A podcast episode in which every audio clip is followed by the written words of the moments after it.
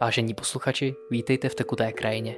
Jmenuji se Petr Soukup a Tekutá krajina je podcast, který věnuje tématům souvisejícím se spirituální samostatností, gramotností, rozmanitostí, eh, s duchovním objevováním, ale také pohodou. Pozvání k rekordéru přijal Petr Wagner. Jeho veřejné působení je mnohovrstevnaté. Můžete ho znát jako rozhlasového moderátora z pořadu Hergot při rádiu Wave, nebo jako frontmana kapely Safinat Paneach, nebo třeba jako faráře církve Československé husické z nedělních poslužeb v Čerčanech.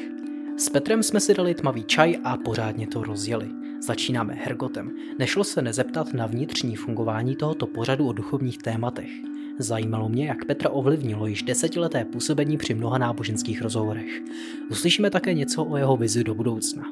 Za velmi zajímavý rozměr tohoto rozhovoru považuji možnost nahlédnout na to, jak náš host prožívá křesťanskou víru, co pro něj znamená Bible nebo samotná víra.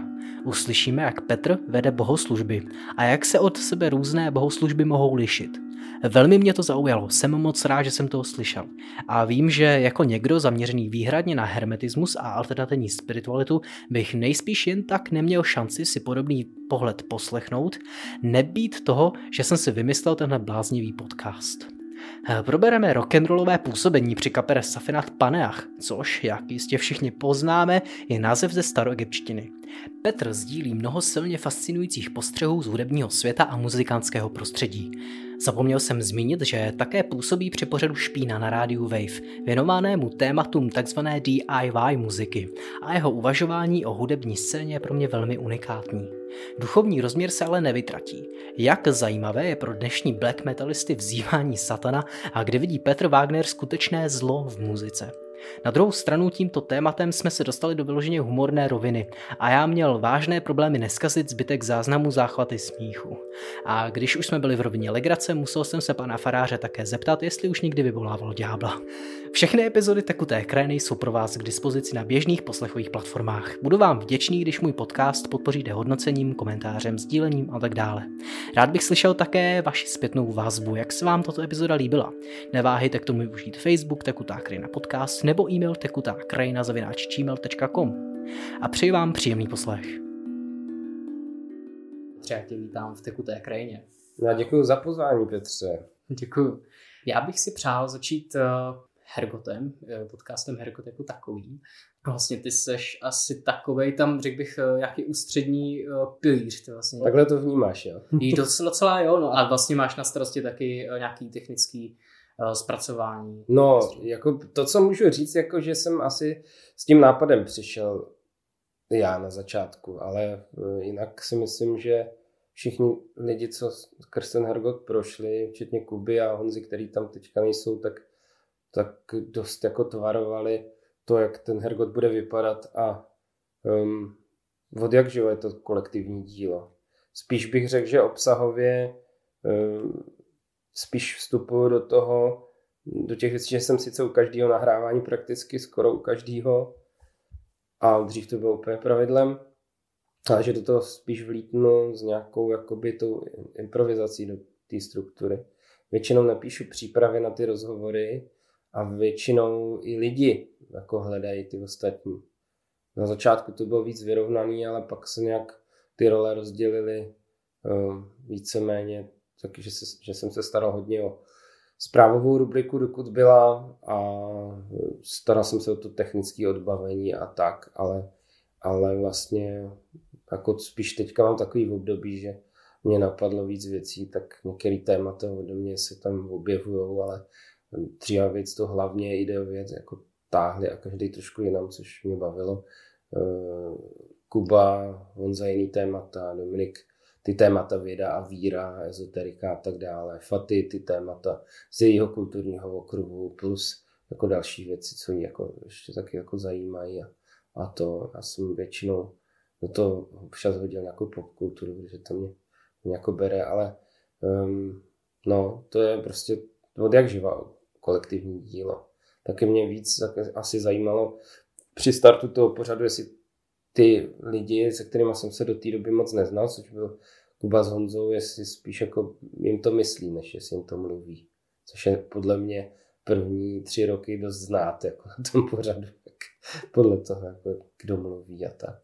Takže eh, sice mi to lichotí říct, že jsem ten pilíř, ale možná, že jako, jsem, no možná, že tam jako jsem jako jeden z těch sloupků a jsem zrovna ten sloupek jakoby nejstarší a nejvíc očuraný od psů, ale ne, jako, jako nevnímám se jakoby rozhodně jako, jako ten nejdůležitější, no, tak jako možná, že mě baví ty věci jako spouštět a pak rád u toho vydržím. Já vlastně ty starty a ty, ty nový nápady mě hrozně baví, ale zároveň mám v povaze, že ulpívám, takže teď jsem zjistil, že jako jsem někde už jako deset let, takže si to sice, je to poměrně organický a mění se to, je v tom dynamika, to by mě asi nudilo, kdyby to bylo furt stejný, ale jako, že vlastně nechci, aby to přestalo.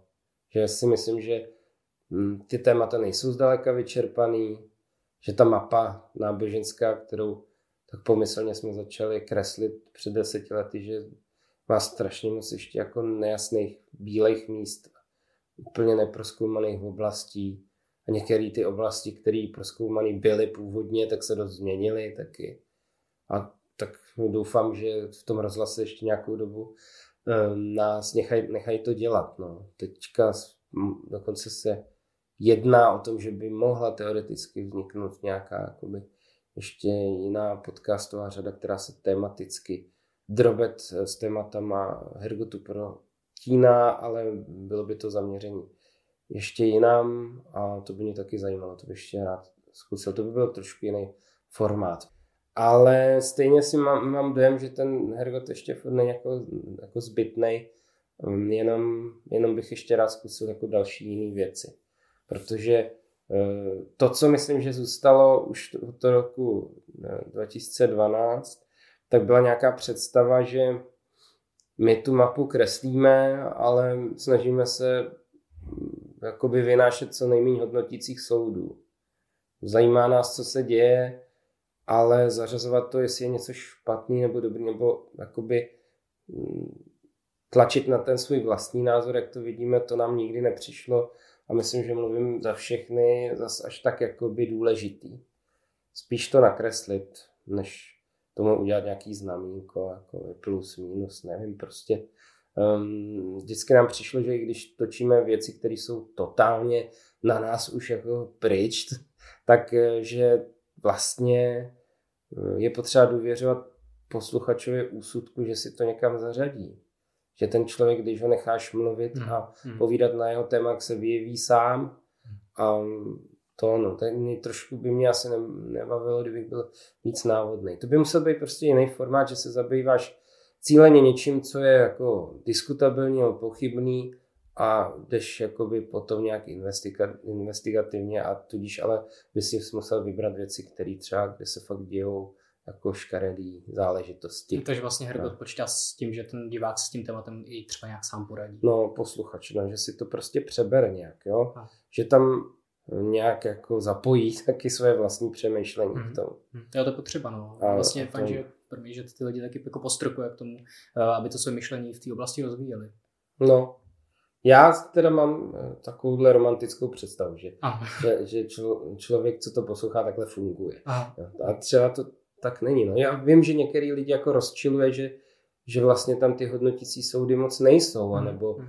že by to mohlo být přísnější, že by to mohlo být vyostřenější a že když nám někdo jakoby chce soustavně utíkat jako z kontroverzních otázek, že ho teda nakonec jako nechá, nech, nehoníme ho jakoby důsledně. No. A to je právě ta otázka, no, že, že jakoby, jako kam až to jako chceš dotlačit, když děláš téma, který je hm, jako opravdu objektivně halus a ty máš několik možností buď to respondenta vytočit jako během pěti minut, protože mu zatlačíš na ty body, které jsou tam kritický, a nebo doufáš, že ho rozmluvíš a on uvolní ty informace nějak sám a posluchač si je přebere a ty se budeš třeba na něco kontroverzního ptát, ale on si taky vybere tu cestu, jako že ti neřekne v podstatě nic jako konkrétního, co by mu mohlo nějak jako uškodit.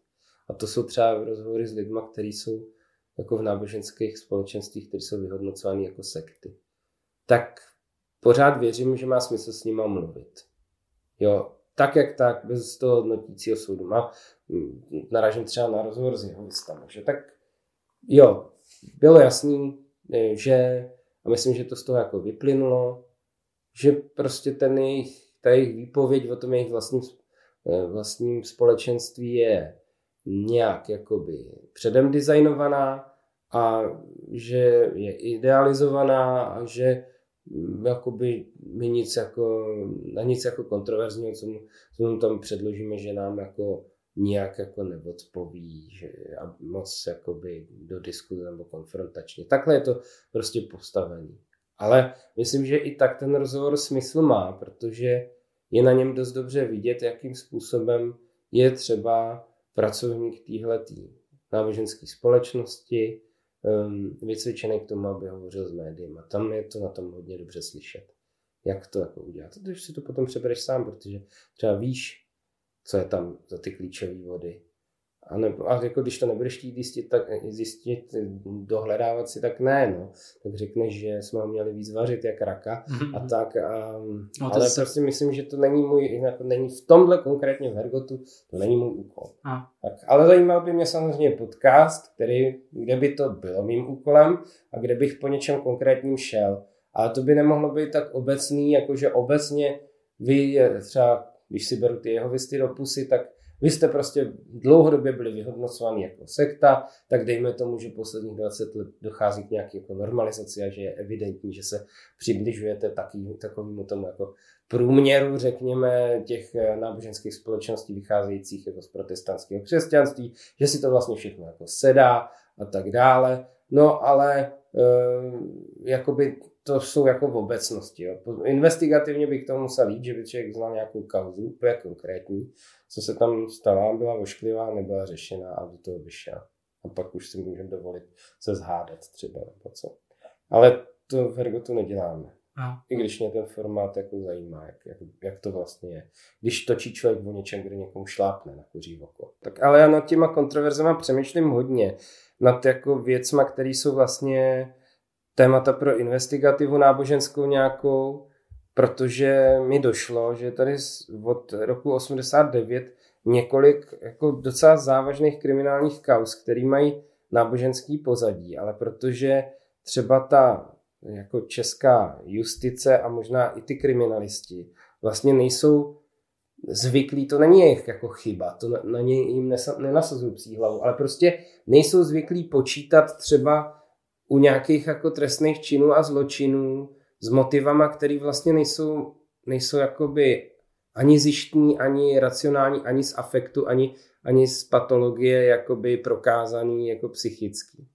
Že jsou prostě důvody, proč některý lidi udělají některé jako trestní věci. A ty důvody jsou třeba, protože mají duchovní apokalyptické myšlení.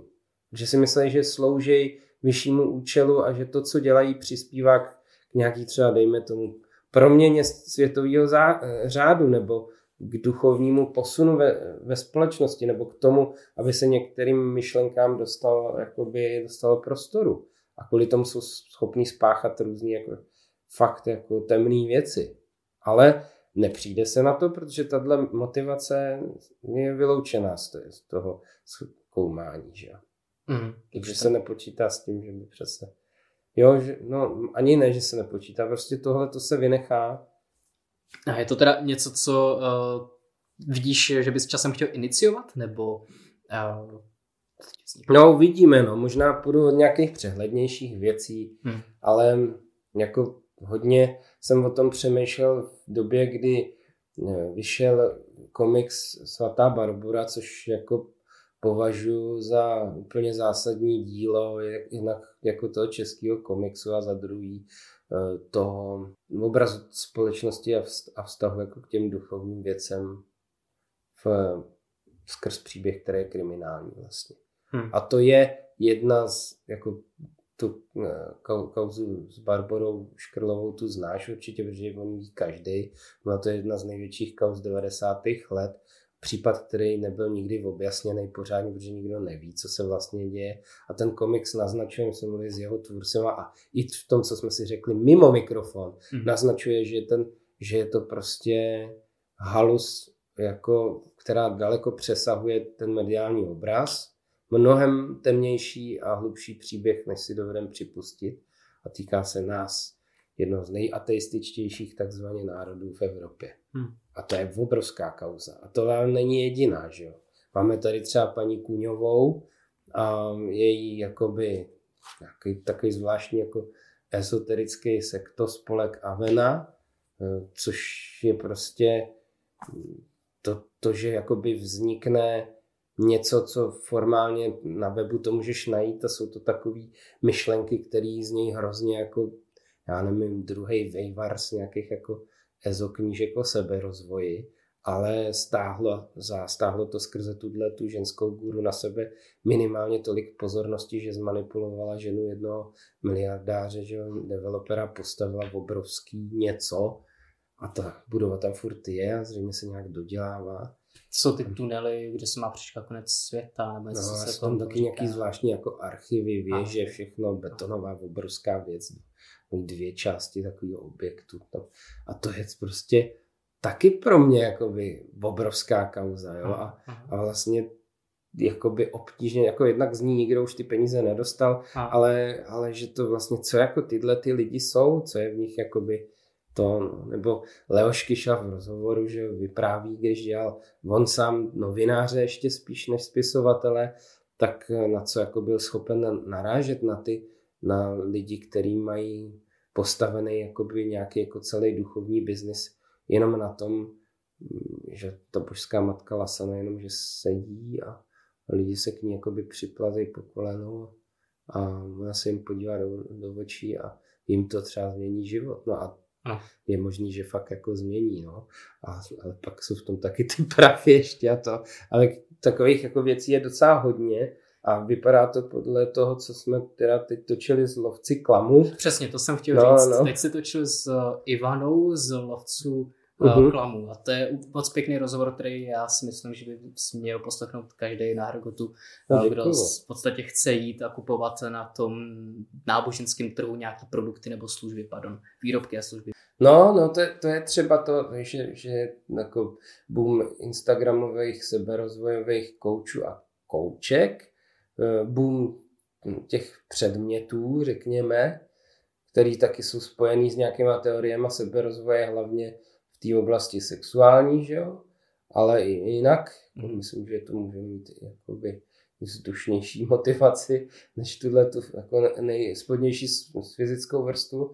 A do toho ale, že jo, čím se zabývá třeba Mikýř, tím Mikýřově úžasný pouti internetem, jsou tu, jsou tu jakoby EZO finanční eh, poradci, a. který na základě nějakých jako fakt jako neúplně racionálních konstrukcí Eh, dovedou udělat čáry máry teda s, s, s účtem člověka takový, že se z toho nespamatuje. To je právě zajímavý eh, ten skutečnost, že vlastně ty lidi jsou schopní nabízet sebe rozvojový seminář za vysoké částky a motivují ty vlastně posluchače nebo odběratele nebo následovatele na těch sociálních sítích k třeba půjčkám aby byli schopni ty semináře zaplatit.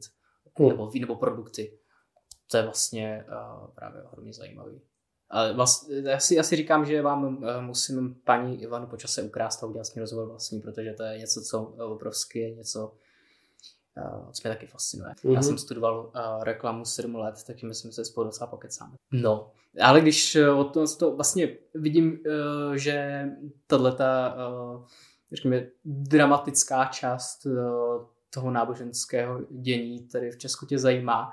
Eh, a když se podíváš na tvoje působení v Hergotu, tak eh, co ti to vlastně za těch deset let dává?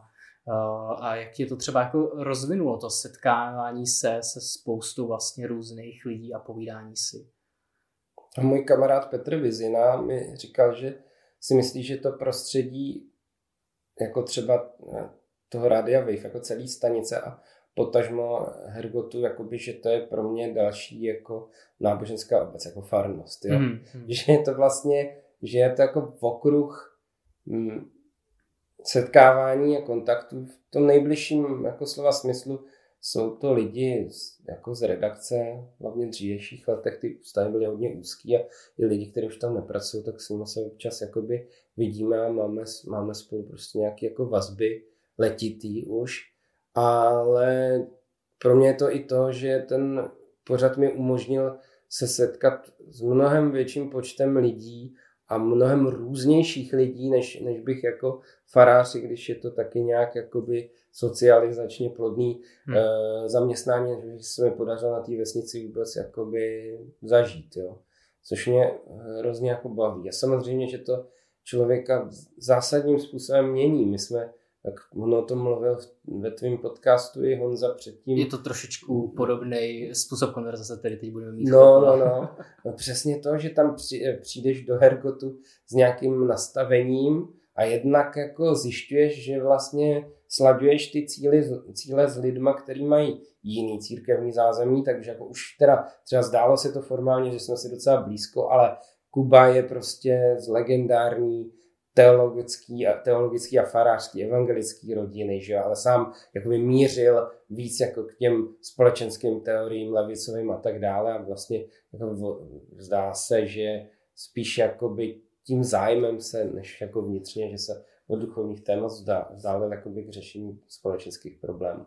Takže to je, je odborná práce teďka trochu. A, ale je to prostě tradiční, mezigenerační jakoby duchovní zázemí a Kubovo předci jsou, um, myslím, no, jsou z těch maďarských farářů, kteří po tolerančním patentu sem přišli jako sloužit, jako první, že první generace třeba ty ani neměli pořádně česky, ale že jsou to ty maďarský um, kalvinisti, kteří sem přišli sloužit do těch nově zřízených, nově povolených sborů, těch vyznání nově povolených po tolerančním patentu, což byly že dvě protestantské vyznání povolené byly luteráni a kalvinisti a v Čechách převládají ty kalvinistické sbory. No a takže on má takhle jako hluboký kořen. A teď eh, Honza zase jako konvertita v evangelické církvi, ale konvertita úplně z nějakého prostředí, který jsem moc jako duchovně nevyhraňovalo. No a já tedy mám jako komplikovanou duchovní identitu tvořenou z, jako ze základu svých rodičů, který mají hodně jako z takového otevřeného eh, katolického dizentu třeba, ehm, pak dlouhodobá zkušenost s těma evangelikálníma církvema, mladýma, vzniklýma kolem roku 89-90, pak eh, na fakultě od konce 90. let úzký kontakt z nejbizarnější z našich eh, etablovaných denominací, a to je církev Československá husická, která je fakt jako opravdu zvláštní, jako jsem o to přesvědčen doteď. Myslel jsem si to vždycky, a, a myslím si to teďka trochu jako jinak, ale v zásadě to, že je to e, úplný úlet, tak to si myslím pořád. Jakože je to věc, kterou nechápu, i když tam funguje, nebo spousta věcí mě uniká. Ale to neznamená, že to nemám rád, ale je to pro mě jako opravdu eh, jako zázračná zkušenost životní, ať už to dopadne jakkoliv. Je to zvláštní, prostě zvláštní prostředí.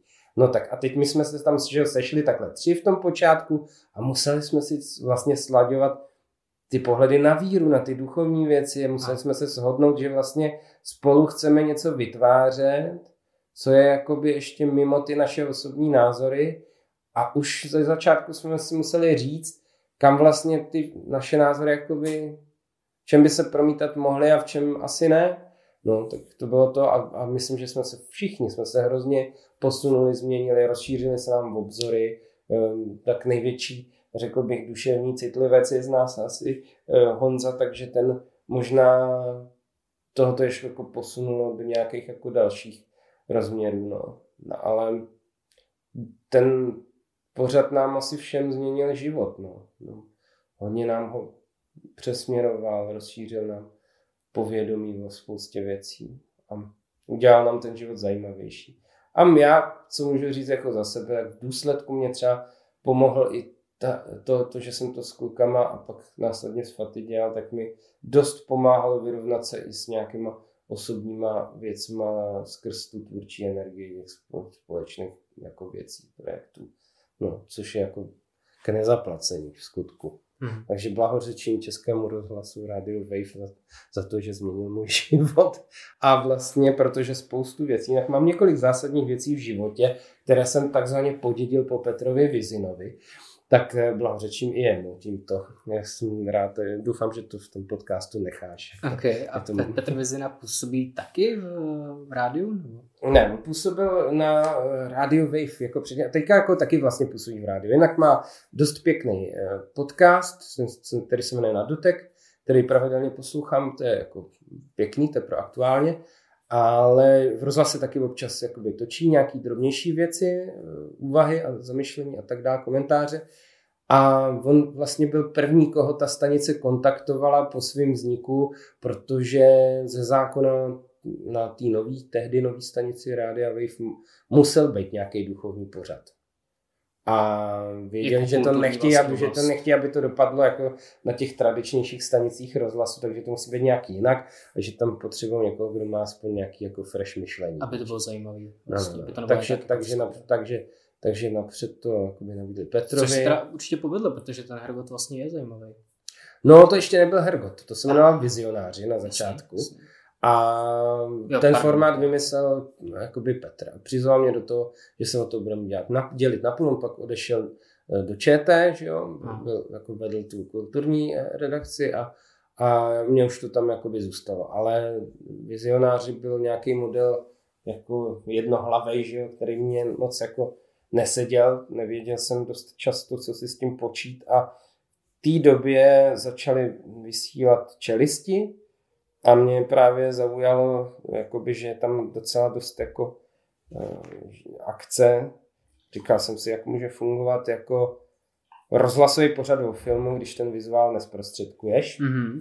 A zjistil jsem, že je to jakoby velmi zábavný, zvlášť těch pár prvních pár, pár ročních účelistí stálo opravdu za to, to byla perla za perlou, ale eh, no, tak jsem si říkal, a ono, ono by o tom náboženství šlo taky takhle nějak vtipně to, jakoby, nebo drze, lehce, jako vyprávět, no. jak to, takhle to podávat. Boží keci a astrální setkání. Mm. No, no, no. Tak snad eh, se to to, no to je samozřejmě, ještě ten tvar není dokonalý, ale myslím si, že hm, ještě se máme hodně co učit, což je taky vlastně dobrý vědět, že ještě to můžeš dělat líp, mnohem líp, a je něco třeba jako vyloženě inspirujícího, když eh, se vlastně přes ten podcast dostaneš, a třeba to ani není host, který si našel ty, třeba někdo úplně jiný. Což Dá většinou se... je někdo, koho jsem nenašel já. no, a když se vlastně dostaneš uh, v podstatě do sociální bubliny, která je úplně někde jinde, která je mimo tvůj záběr ve slepém úhlu, uh, je tam třeba nějaký momenty, které jsou vyloženě inspirující? No, skoro po každý. Já nemám dojem, že by, že by mě to nějak jako otravovalo, jo? že se hmm. potkávám mm. s nějakou jinou sociální bublinou. Mně to přijde vždycky zajímavý. Někdy mi to přijde spíš bizarní a že si říkám, no tak tohle bych třeba nedal, ale jako každopádně moc to zač... jako nechat ty lidi mluvit o tom, co žijou, mm. čemu jako skutečně věřej, pro co jsou schopní hledat, co obětovat a jakým směrem se jakoby napřít. A není to prostě ve většině případů trvám na tom, že tom Hergotu nejsou lidi, kteří by to dělali zjištně nebo z nějakých jako postranních úmyslů. To si myslím, že by jako byl předmět nějakého jiného typu pořadu a bylo by to taky na místě, ale že, že tě to, vlastně tě to fascinuje. Jako, jednak, že ta, že ta víra sice opouští eh, jako eh, čím dál víc ty podchytitelný instituční jako soukolí, ale že je to neustále prostě probublávající organická věc, kterou nejde žádnou společenskou situací nějak utlumit. Naopak spíše ta dlouhodobě docela příznivá společenská situace k tomu, aby se z různých úhlů člověk nad otázkou jakoby nějakého jako, jako smyslu života, věčnosti, nebo to už je možná moc přepálený, jako to každý nad tím nepřemýšlí, ale otázku smyslu života a něčeho vyššího, aby si kladl. Protože dřív to byly třeba jako důvody, já nevím, před rokem 89 byly taky proto, protože ten materialistický názor nestačil. To si myslím, že tenhle důvod docela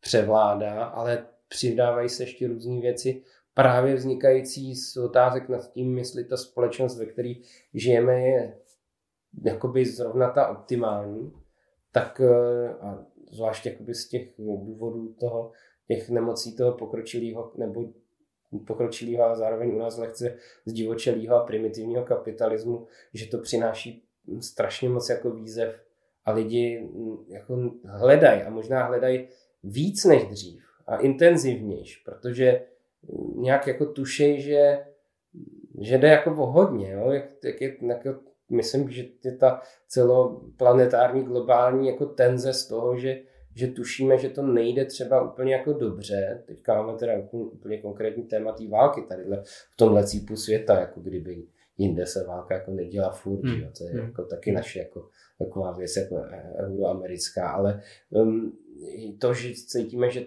tu planetu likvidujeme. A my můžeme být u toho s tím podcastem nějak a snažit se o tom něco vypovědět třeba, nebo hmm. zjistit, jak to ty lidi mají vlastně, k čemu je to vede, když nikdo už nedůvěřuje v instituci. Ani ty lidi, co v těch institucích pracují, třeba já, tak v tu instituci jako takovou zase tolik nevěří. Nevěří v nějaký jakoby jinačí věci, nebo prioritně sázejí na něco jiného. No a to může být teda ledacos. No. To, a ta pestrost mi přijde, to je prostě je to jako fascinující, do čeho se lidi všeho pustějí. Jako. A to mě obohacuje. Mě to neohrožuje, ta pluralita. A to jako, spíš jsem špatně snášel jako být třeba ve společenství, který jako má ten dojem, že má tu jedinou pravdu. No. To je jako drobet toxický. Jako. A to bylo který prostředí?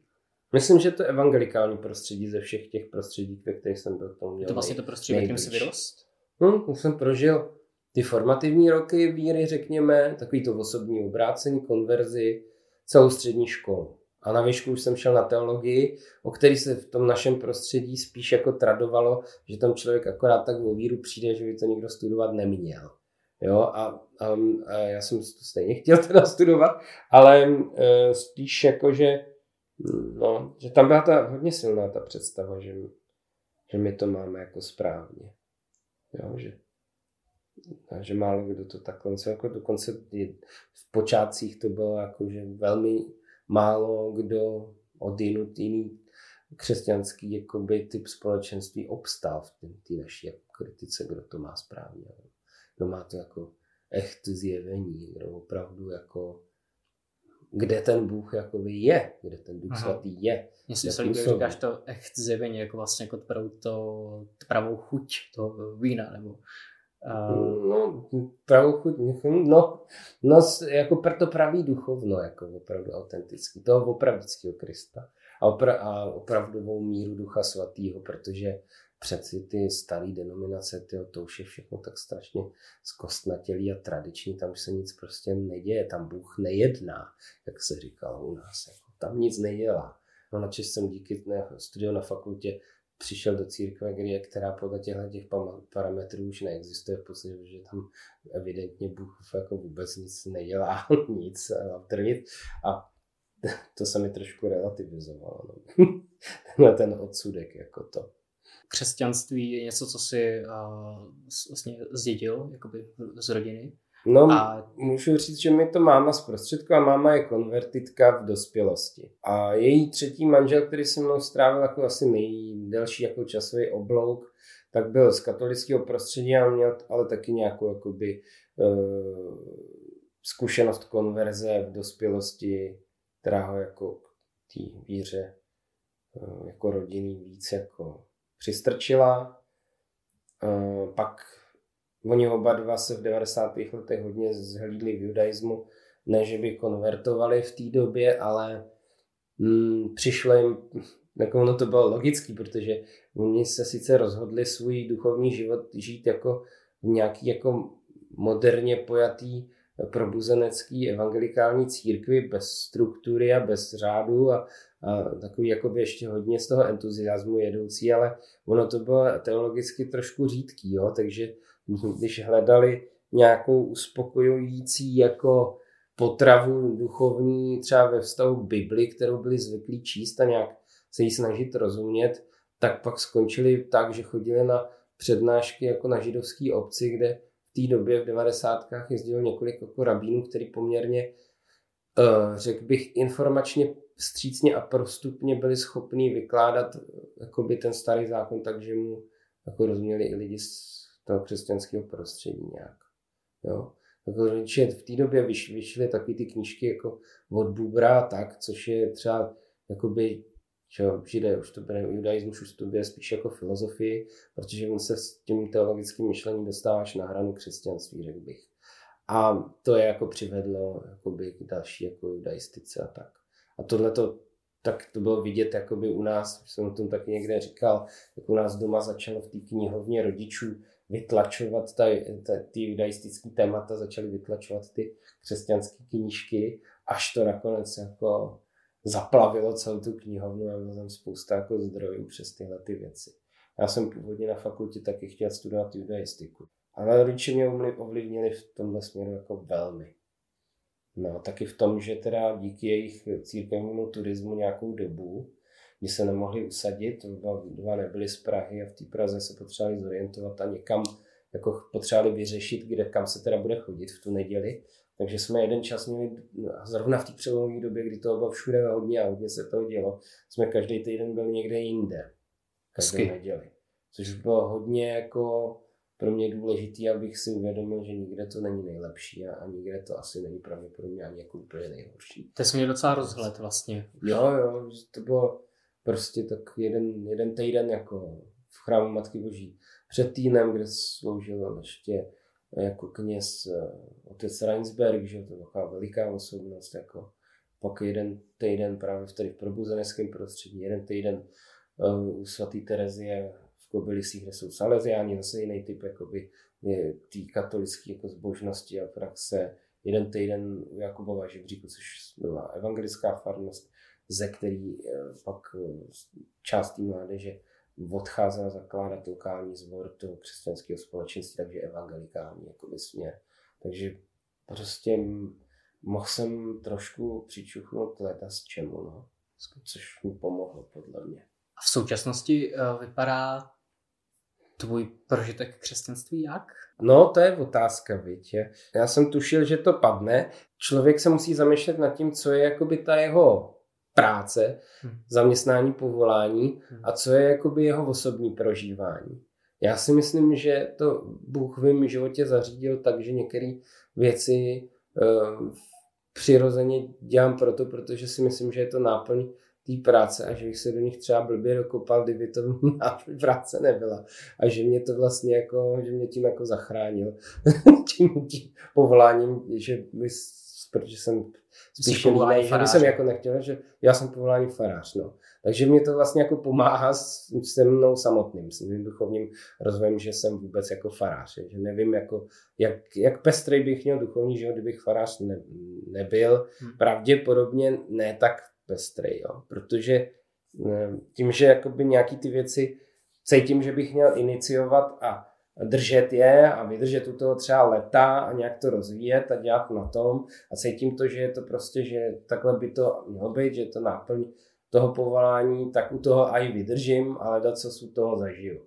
Ale nevím, jestli bych to jako nemusel, tak jestli bych to takhle jako v takovýhle míře jako realizoval. Že bych mě třeba jako podle mě až teprve v té farářské praxi jsem, jsem se taky pořádně zanořil do biblistiky, že si myslím, že jsem na to trochu kašlal, nebo ne úplně, ale neměl jsem velký mezery, když jsem to studoval. Jo, ale teďka od té doby, co jsem toho jakoby musel načíst, abych měl o čem ty biblické hodiny dělat, mm-hmm. do čeho, čeho jsem se musel pustit, jaký různý eh, dočerní otázky mi byly kladeny a já jsem musel potom přijít na to, jako jak na ně odpovědět, tak tak to je to mi vlastně hrozně jako pomohlo.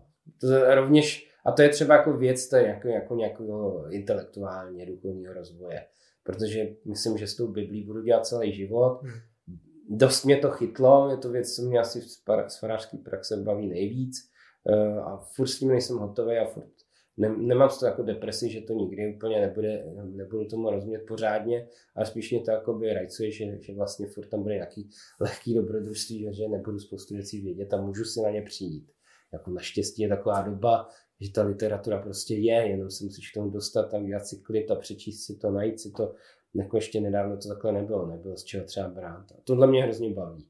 A to je jakoby i intelektuální rajc nějaký. Ale pak jsou tu ještě jako věci, které jsou jako spíš jakoby duchovní nebo, nebo nějaký jakoby trvalý, trvalý udržitelný rozvoj nějaký jakoby osobní duchovnosti, ale to taky vychází z toho, že cítím, že by to jako mělo být, že kdybych já chodil třeba do nějakého sboru někam jako řadový člen, tak bych chtěl, aby to tam bylo, tak to dělám.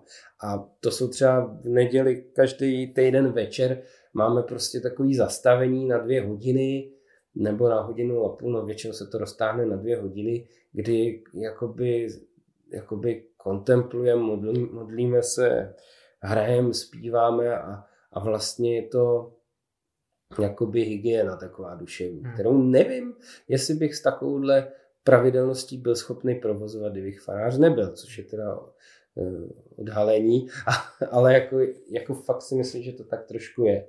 A pak je tu ještě ta věc, že se jakoby každý týden máš příležitost potýkat jako s liturgickým formátem nějakým, kde se musíš nořit do staré formy, do textu a snažíš se sám sebe jakoby probouzet k tomu, aby to nebylo mechanický, aby si prožíval, co v tom je, aby, a, a vlastně protože cítíš, že ty bys měl být aspoň trošku jako vepředu před ostatníma v tom, že jsi do toho zanořený, tak tě to nutí jako se fakt jako snažit, no.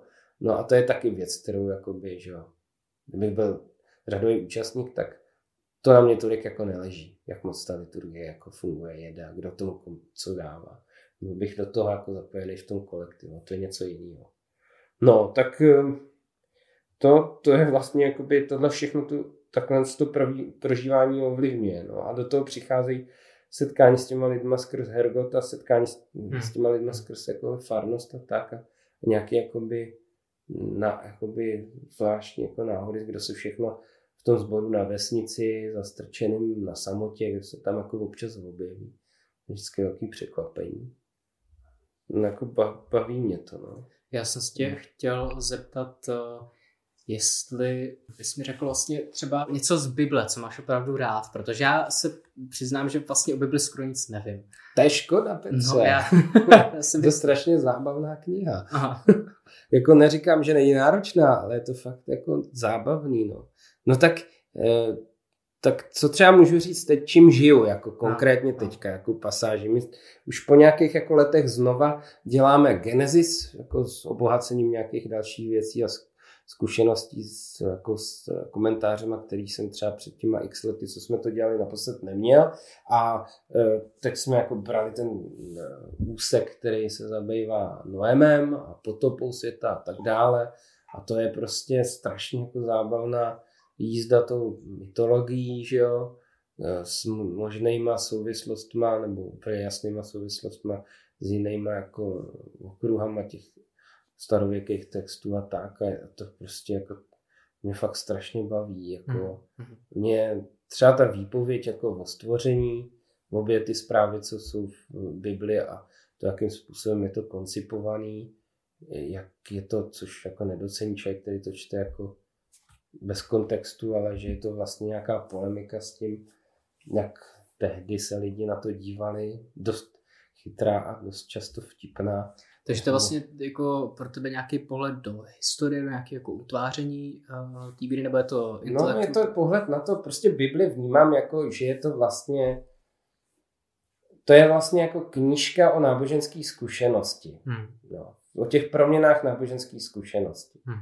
V hodně specifickém prostředí a vypovídá o hodně specifickém bohu, který je dost jiný než ty jiný bohové a jaký je. A to, jaký je, nebo jaký není, nebo jaký by mohl být a jaký se ukazuje, že třeba není, tak eh, o tom jsou ty příběhy.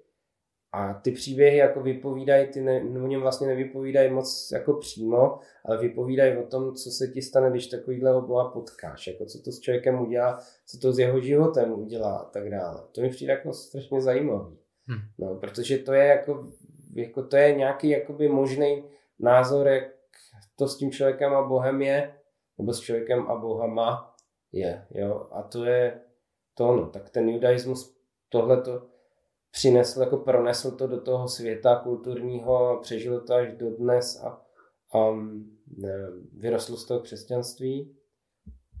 To je jako, není to jediný možný pohled, jak se na svět koukat, ale pro mě je pořád strašně jako zajímavý a nosný a ten, ten pán Bůh, o kterém se tam vypráví a kterýho si troufám tvrdit, že díky taky Bibli, ale možná i té osobní zkušenosti nějak trochu znám nebo se snažím poznávat něco o něm vědět i za sebe, tak mně přijde hrozně jako přitažlivý, zajímavý, prostě zvláštní, ne, jakoby pozitivní slova smyslu nevyspytatelný v tom, že nebudeš nikdy jako úplně hotový, jo, že to náboženství tohodle typu, tenhle konkrétní pán Bůh nejde zaškatulkovat úplně přesně, že veškerý jakoby věci jako třeba církve, který se snaží to fixovat a psát nějaký jako pevný rules pro všechno, že vlastně trošku si ležou do kapsy, protože hm, můj oblíbený teolog vypravěč Nico Terlinden říká málo, co je tak proměnlivého jako ten věčný a,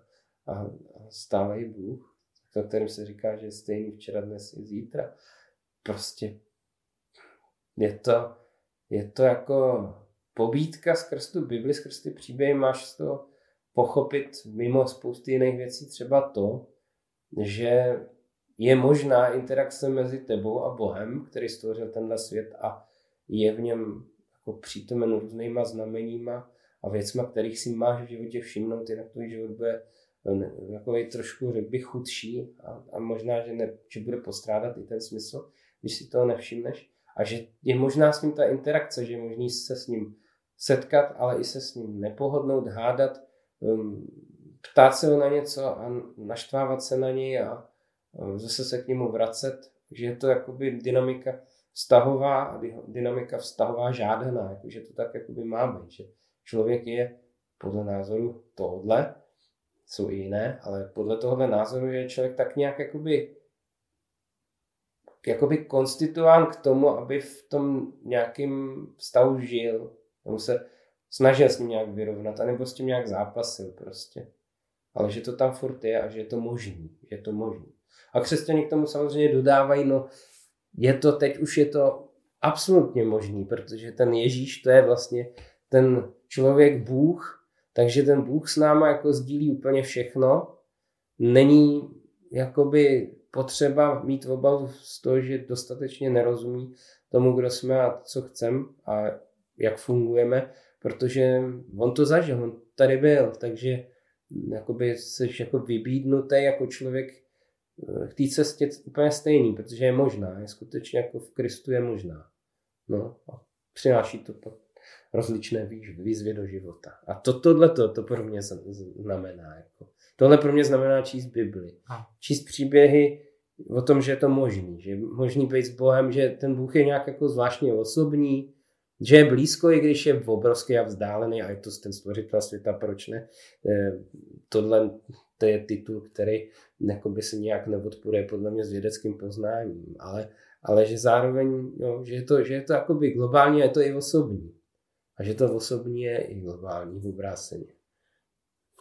Takže vnímal bych to třeba jako správně, že eh, je možný poznávat nebo číst v Bibli o určitých aspektech božství a ty aspekty božství potom poznávat v nějaký uh, vlastní prožitku, ať už třeba jako meditačním. Jo, v křesťanství je taky jakoby, že kontemplace a meditace jsou, jsou prostě techniky, které jsou tam jako od začátku. Mm. Jako, a i v judaismu jakoby, jakoby to prodlívání před Bohem a stišení a tohle, což není nic jiného než nějaká jako příprava na to a ty prorocké techniky, jak slyšet boží hlas, když máš v Bibli hmm. výpověď o tom, že Bůh není v těch, není v tom hromu a v tom zemětřesení a v té bouři a v těch efektech, ale pak, když ten Eliáš tam jeskyni tam je schovaný a tohle to všechno prožívá, tak pak se ozve ten tichý jemný hlas a ty, jak ty jakoby na něj jako přijdeš hmm. na ten tichý jemný hlas, hmm. když v tobě je ten řev a v tobě je ta hmm. bouře a tak dále. Že oni už dobře věděli všechno. Hmm. To jsou podle mě mezináboženský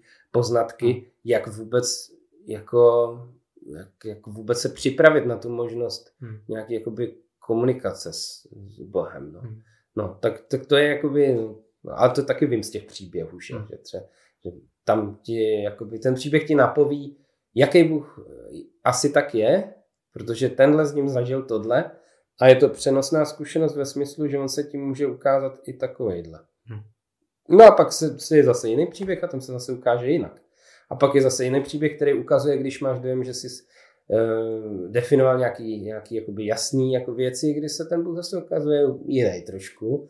A to. Ale některé věci jsou tam společní, podobný a vedou tak nějak nám se křesťanům zdá, je logicky vedou k tomu Ježíši, kde to najednou vidíme jakoby celkově a koncentrovaný v té jedné osobě. Zvláštně. To se těžko vysvětluje. No. No, promiň, já jsem tě přerušil dalším proudem asociací, ale no tak jako, možná je na tom vidět, že mě to fakt jako baví, nebo že mě to zajímá že, že z toho jako um, z toho vztahu s Bohem že, uh, čerpám. I když nemůžu říct, že bych mu vždycky jako rozuměl, ale um, mám takový jako dojem, že, že jakoby se mnou od určitého bodu toho života, že je se mnou a že nějak jakoby mě něco ukazuje, někam mě vede, posílá mi do cesty lidi, aby, eh, aby na nich se zrcadlil. No. To je nádherný. Děkuji. Těšil jsem se na to, na otázku, jak probíhají tvé bohoslužby a jak vlastně to eh, je zajímavé a přitažlivé pro eh, lidi, kteří třeba z toho křesťanského prostředí nejsou. No, myslím si, že všechny liturgické církev, církve mají problém s tím, že ta forma, ne, protože už není součástí takového to obecního kulturního dědictví, tak že je pro ně neprostupná.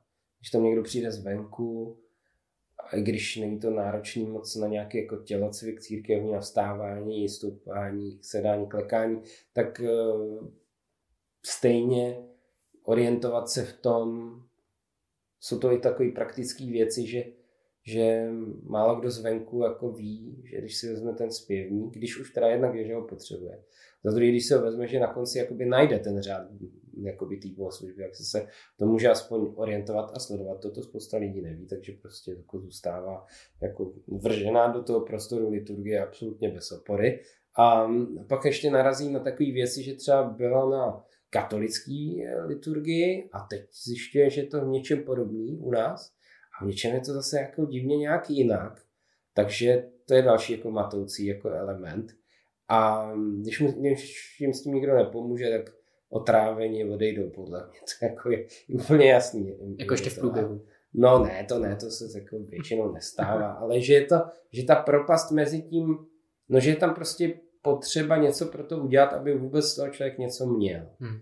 Pak ještě tam ta druhá věc, že lidi, kteří třeba jsou zvyklejší na ty formy liturgické tradiční, tak jim se zdají některé formulace divný, protože to vznikly jako v době před stolety, kdy eh, ta naše konkrétní denominace byla v nějakém stavu a, a byla hnaná nějakýma myšlenkami, které se pak i odrazily v té liturgii, že to přijde jako zvláštní, některé formulace tam, jako to.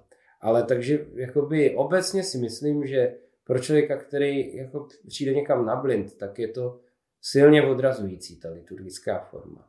A na druhou stranu, jako myslím, že já jsem jako, že já jsem přišel z prostředí, kdy jsem trochu byl zvyklý na katolickou, ministroval jsem a pak jsem ale léta strávil jakoby na bohoslužbách, který dlouho žádnou jako pevnou a přehlednou formu neměli, protože byli probuzeneckého nadšení a nevěděl člověk, když tam přišel, jako jestli odejde za dvě hodiny nebo za tři, to nebylo úplně jasně patrný.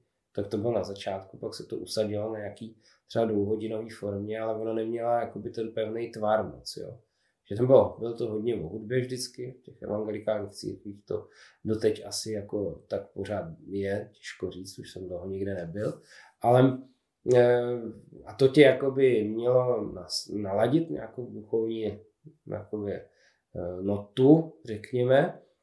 No a pak byla teda exegeze nějakého biblického textu většinou, která byla dlouhá hodně, formát, který mě poučil pro případ mých kázání, že tomuhle se nikdy uchylovat nemám. Nemám kázat víc než 4 hodiny, max 20 minut, že to není užitečný pro nikoho, včetně mě. A pak, pak jakoby byl prostor pro třeba modlitby a tak, to bylo taky zásadní, taky vedení hodně tou hudbou. A pak se tam ale děly takové věci, díky kterým třeba jsem přišel ke konverzi. Věci, které nebyly možné nadizajnovat dopředu a které možná ta volná forma umožňovala. A sice, že byl prostor pro osobní svědectví, to bylo jako dost zajímavý, že tam mohl přijít kdykoliv, no, nějaká vyhražena třeba čtvrthodinka, každý mohl přijít a říct, co v uplynulém čase od poslední bohoslužby s Bohem zažil. To je zajímavé. Jakože vlastně před těma lidma. Eh, před ostatníma lidma. No, to nebylo jako povinný, ale kdo chtěl, tak byl proto prostor. Hmm. No, jak, jak, co kde jakoby prožil s Může být hodně zajímavý. No. no. tak to byla jedna věc, co bylo jako zajímavý, že to bylo pokaždý vlastně trochu jiný a že tam byly i dost bizarní příběhy. Mm-hmm. A někdo zvenku by se třeba tomu vysmál, já to beru celku vážně. No, jako. no a pak tam byla taková věc, kdy, kdy jakoby lidi na to vybavený duchovně, a to neironizuju, myslím si, že spousta z nich takových byla, byli schopní jakoby přijít tam a říct, já si myslím, že Bůh mi něco říká, že mám tady někomu vyřídit. Hmm. A řekli to. Hmm.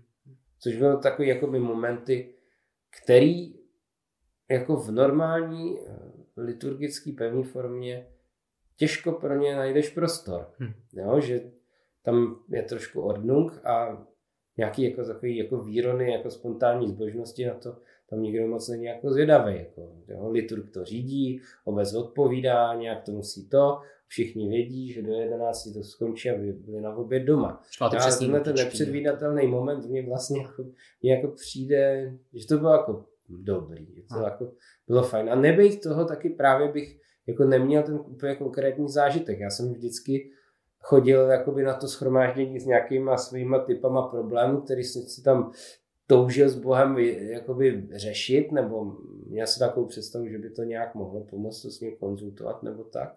A já jsem tam tehdy, když měl asi 16, tak jsem tam přišel úplně s konkrétníma věcma, které jsem měl na srdci a v tichosti jsem je tam jako v modlitbě nějak jako předložil, předhodil. A byla to už jedna z posledních jakoby šancí, kterou jsem v uvozovkách Bohu dával, protože jsem si říkal, jestli jakoby Bůh je, ale je to teorie o tom, jak věci na světě jsou jedna z mnoha a netýká se to mě osobně, tak k čemu mi to je, že Bůh je? Jestli to nemá nic společného se mnou mýho života se on nedotýká nijak, což do posud nějak valně necítím, tak čemu to je? Čemu to jako vlastně celý je? To je přece jedno. Pak vyjde na stejno, jestli je nebo není, protože já budu žít ten svůj život, jak to nejlíp jde, no a pak umřu stejně jako všichni ostatní umřeme a nic. Prostě. Takže mě zajímalo to, že jestli je tam, jestli existuje něco jako osobní, no to je taková zase, to, jo, to je zase nějaká hantýrka vnitrocírkevní, za to se fakt omlouvám. Ale je proto obrat, jako osobní vztah s Bohem, že Jestli něco takového fakt je, jestli je to možný, a nejenom jestli je to jako možný obecně, ale jestli je to možný se mnou. Třeba s jinýma světcema to možný bylo. A nebo s jinýma lidma, kteří byli aspoň trochu duchovnější, ale zajímalo mě, jestli je to možný se mnou. Tak jsem se tam modlil, nikdo o tom nevěděl, jsem se modlil v tichosti, bylo nás tam asi 100, takže nepředpokládám, že by někdo dokázal mě tam jako telepaticky navnímat. Nevím, možná, ale jako spíš ne. A pak tam přišel někdo, Zrovna ten pastor to byl teda. A říkal, a já mám eh, tady slovo pro někoho, kdo tu je a zrovna nad něčím jako, jako přemýšlí vážně a Bůh ti říká tohle, tohle, tohle. A byly to přesně takové jako věci, které jsem v tu chvíli potřeboval jako intenzivně slyšet. Jako, a, fakt a. hodně. A úplně to do mě, do mě napadalo jako, jako, jako, že jsem byl otevřený fakt, jako, že to zapadlo na ty správné místa. No a to mi dalo jako naději, že se mě to týká. Že se mě ten pán Vlastně se jako odehrává něco, čím by se v alternativní spiritualitě říkalo synchronicita. Jo, přesně tak. Synchronicita tam zaklapla mhm. a, a to.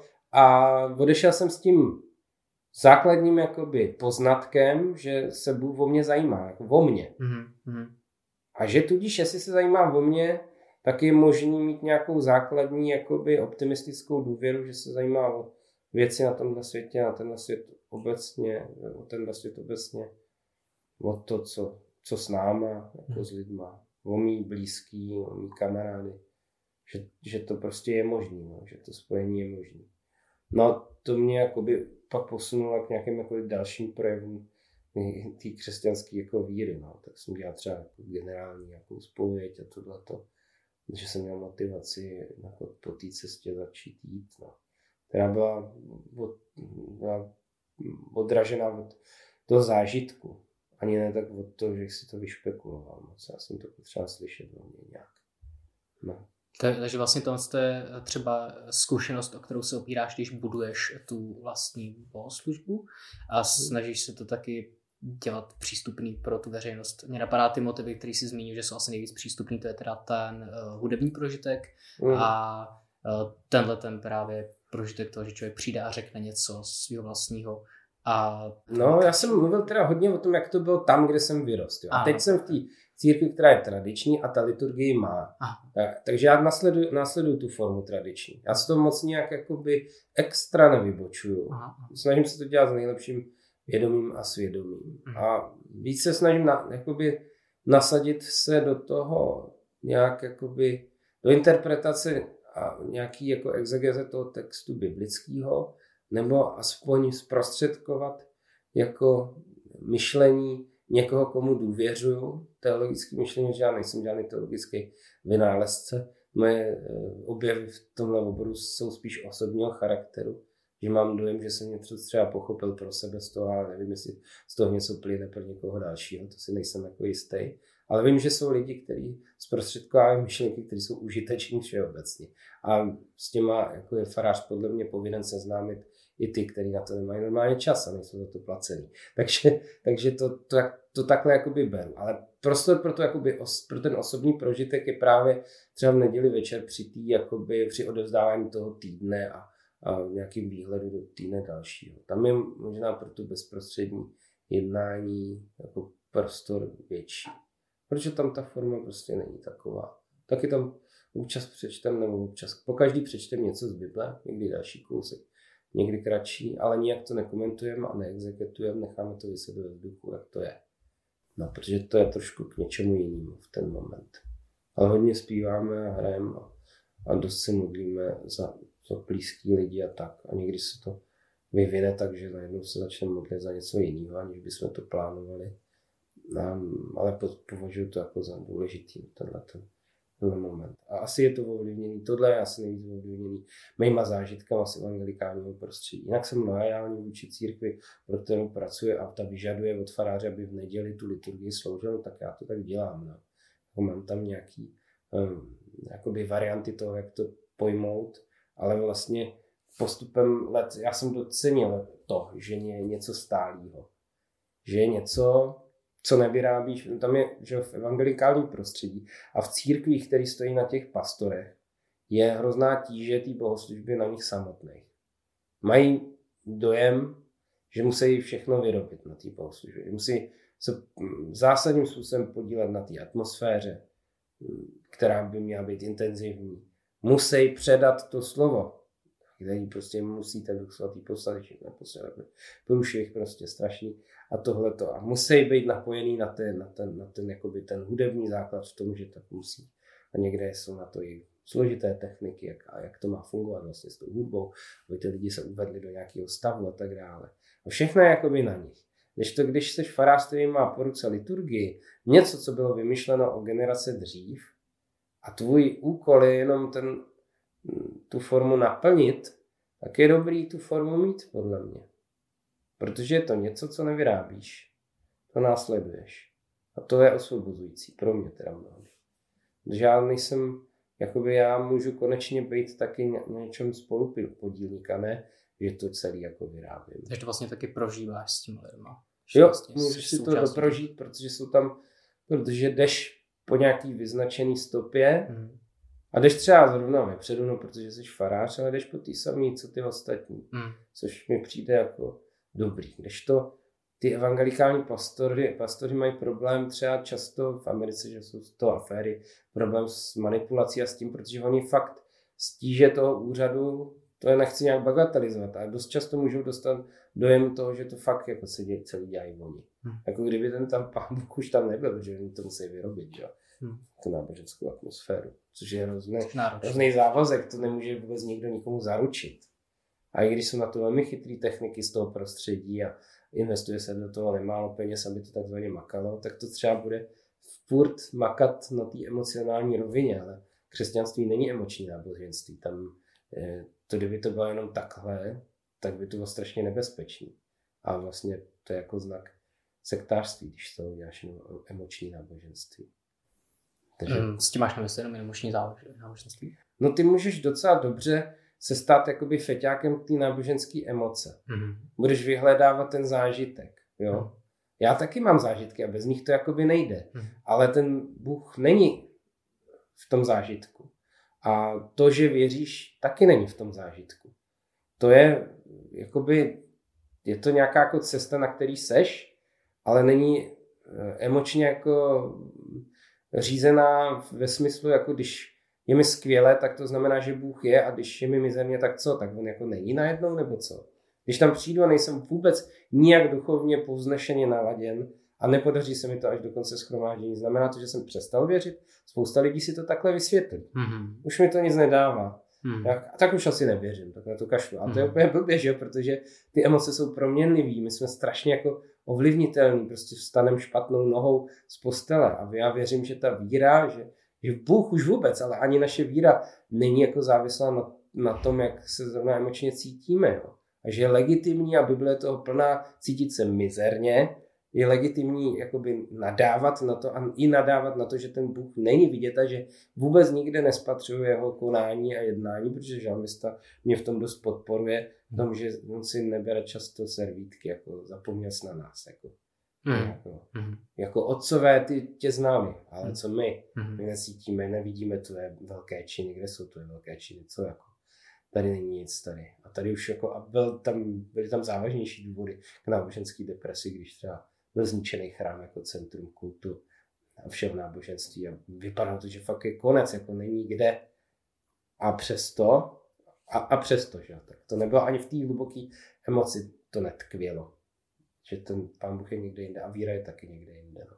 Takže proto říkám, že to emoční náboženství je nebezpečný, protože to znamená, že, jako, že když se necítím, tak, tak by tak nevěřím. Mhm. A když si zeptám blbě, tak ta víra je kde? No, to je, to, to je ta otázka. Když je to, když je to cesta, že jo, tak kde ono to je? Když se, seš na té cestě se pohybuješ, ty to vlastně nemůžeš jakoby přesně říct. Já věřím tomu, že, že je v tom pohybu a v dynamice toho vztahu. A že věřím, i když se s Bohem hádám, a dokonce bych řekl, že věřím, i když jsem na něj jako na nějakou, nějaký období svého života úplně zapomněl a schoval jsem se, jak mi přišlo jako vhodný a vykašlal jsem se na to, protože i to v těch stazích někdy prostě jako je. Aha. Jo, a to Bible je toho mimochodem taky dost jako plná, že ty otcové víry, příkladné příklady, jak jsou tam jako v pozicích, kdy třeba udělají odbočku z té cesty víry. Prostě mají nějaký prožitek, ale řeknou si, že na to nebudou brát ohled. Že se zařídějí sami na světě, tak mm. nějak podle sebe. Mm. No pokud je tam samozřejmě jako taky dobře popsáno, jakou to mělo cenu i tahle odbočka a jakou měl cenu ten návrat a co z toho vzniklo za nový poznání díky té odbočce. No tak. Ale myslím, že jako, no, že těžko říct, v čem to spočívá. Můžu říct spíš tím, jako ten negativní důkaz, jak jsem o tom mluvíš v televizi, že? Co to není? Tak vím, že to nejsou emoce. Pro mě to není ani jako rozumový rozhodnutí, že jsem nalezl světonázor, který mi přijde užitečný a správný a dobrý a ten se budu snažit jakoby následovat a naplnit. To je trošku, řekl bych, tradiční jako protestantský pohled. Ty se jakoby přidáváš té správné straně, protože věříš, že ty etické důrazy eh, Ježíšovi jsou správní a je dobrý je realizovat v osobním životě a ve společnosti. Což je pravda, absolutně souhlasím. Ale pokud to bude jen takhle, tak mě to nestačí. Já chci s Bohem něco jako zažívat. No. To mě tam přijde teď, uh, bych se chtěl zeptat, jestli je taky uh, nějaká ten rozumová rovina uh, tam hraje roli, že vlastně když já rozumově třeba zrovna mám dojem, že na to nestačím, nebo uh, se opravdu ptám, jestli bych teď neměl být spíš skeptický, a nebo si na tu víru úplně jako rozumivě vykašlat. Jestli jako v tu chvíli, když rozumivě si říkám, já teď uh, vím, že žádný Bůh není, tak jestli stále přesto můžu věřit. No, že si, když teď řekneš, že není, jestli zároveň věříš, to já nevím. Jako, ale podle mě to jakoby možný v oboje je, že jo? Protože, protože mě hrozně jakoby baví současná jako vědecká výpověď ohledně, mm-hmm. jako pokud se tím zabývají tu teorii, jestli Bůh je nebo není, tak, je, tak zní, že Bůh spíš asi není. Že to nemůžeme říct, ale spíš asi není.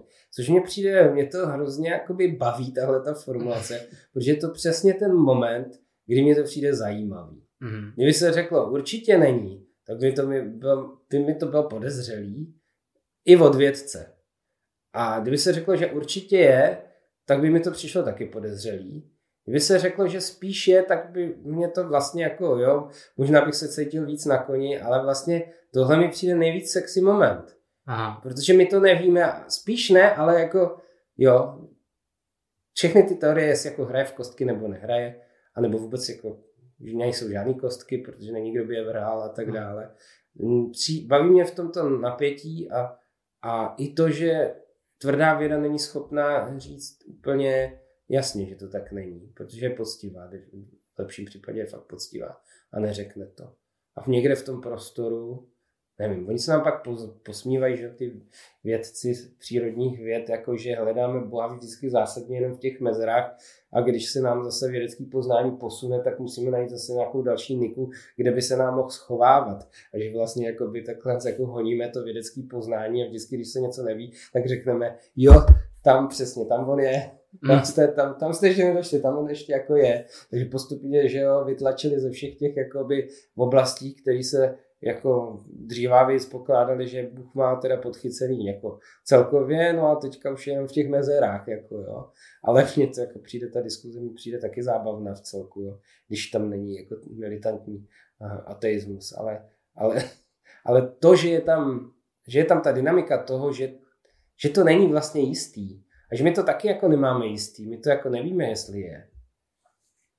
Protože kdybychom to věděli, tak by to nebyla víra. Já to nemůžu vědět, jako.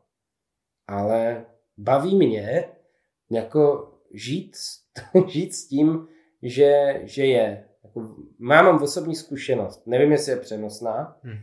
Nejde, nejde to asi tak jednoduše. Myslel jsem, když jsem se obrátil, když jsem tu ten zážitek měl za čerstva, že přenosná je téměř absolutně, protože to tak intenzivní, že je to přece jasný. Vystartoval jsem s tím mezi svý nevěřící kamarády a ty mě poslali, poslali do prdele všichni, že jo, protože řekli, že jsem se asi jako zbláznil, co, co je, ty, to je prostě jako normální, tak si zahul, uvidíš něco podobného to bude jako, jako taky budeš mít prožitek, to budeš koukat ještě. No já jsem byl s tím strašně uražený, že jo, protože já jsem měl čistý náboženský prožitek hmm. a Bůh ke mně promluvil skrz slovo někoho, přesně to zapadlo na ty samé místa, oni mi to takhle kazili. Jakože, to prostě není pravda. Jo. Ale, no ale co tím chci říct asi, no. Že ten věřící člověk je zavolaný žít v nějakém prostoru, kde to ne, kde to bude mnohem víc jakoby dynamičtější a v pohybu, než když je to vyřešené jednou provždy. Jo. Že to, že to vlastně není jako to, že, to že, se, že máš ten zážitek konverze, neznamená, že to definitivně vyřešený. To naopak začíná. Celý to začíná teprve. To je jako v těch mýtech, že, si teda, teda princ najde tu princeznu a pak si ji vezme za ženu. Za toho draka zabije a to. A tam pohádka tím končí, ale ve skutečnosti ten příběh tím začíná. To je teprve, jako to, oni to ještě musí spolu někam dotlačit. Ale to je mnohem delší cesta. Ale to je hezký a to podstatní, jako se řekne, to je ta konverze, jo? to je to ono. A to má cenu o tom vyprávět. A má cenu ten mýtus, i ten osobní mýtus živit, vyprávět o něm, předávat ho, snažit se ho nějak jako přiblížit a v sobě ho živit hlavně. Ale to podstatný, to se odmakává všechno až potom. Jako to, že, že to prostě jako není jistý. To, že když je ten zážitek čím je dál od tebe časově, tak tím méně ti přijde pravděpodobný. To, že se ti druží nějaké jako další eh, možnosti a zkušenosti, které jsou třeba v tom lehké kontradikci. To všechno jako, to tě teprve čeká. No. Ale i to je podle mě víra, to je součástí té víry podle mě. No. A i to rácio, který se ti ozve a řekne, tyhle, co to je? to není moc jako rozumný a pravděpodobný. To tam taky podle mě jde zahrnout. Protože já si teda myslím, že jeden z těch zásadních božích darů, který se některý věřící lidi vědomě snaží nepoužívat, protože jim přijde nebezpečný ten jako rozum. Že jo? Hm. No, já se ho jako nebojím, protože věřím, že, že jako pochází taky od Boha, takže je to pochybování je od něj v zásadě. Já si říkám, že s tebou je to přece jenom docela taková rock'n'rollová nálada, bych řekl, že uh, jednak uh, já, já s tom mám skoro jako mystický zážitek, když takhle jako povídáš, že jsem tady s jetej čajem, že jo, hromadou, že daleko víc, než ty jsem to vypil teď. Jo, to je pravda, ty možná máš ještě jiný mimo smyslový z toho dojem. A vlastně mám chuť to tak jako směřovat k hudbě. Mám tady teď, vlastně je, je to takový jako zajímavý já nevím, jestli protipol, prostě jako to, ty, ty farní činnosti, to, to jako dobrá, jako pořádná muzika, asi to je vlastně nějakým způsobem tvavá, jako ten čaj, který tady pijem. Ještě tady lítala moucha okolo mhm. a uh, vlastně tady přednou sedí v těm černých kalhotech, v černým tričku. Vlastně úplně uh, věcka. Uh, jak, jak vlastně já si říkám, jestli se mám zeptat, jak souvisí náboženství s hudbou, víš co, takhle nějak bych to uh, uvedl. To je vznešená otázka. Právě, no. To jsou skoro do, do, do pořadu s Igorem Chalnem možná.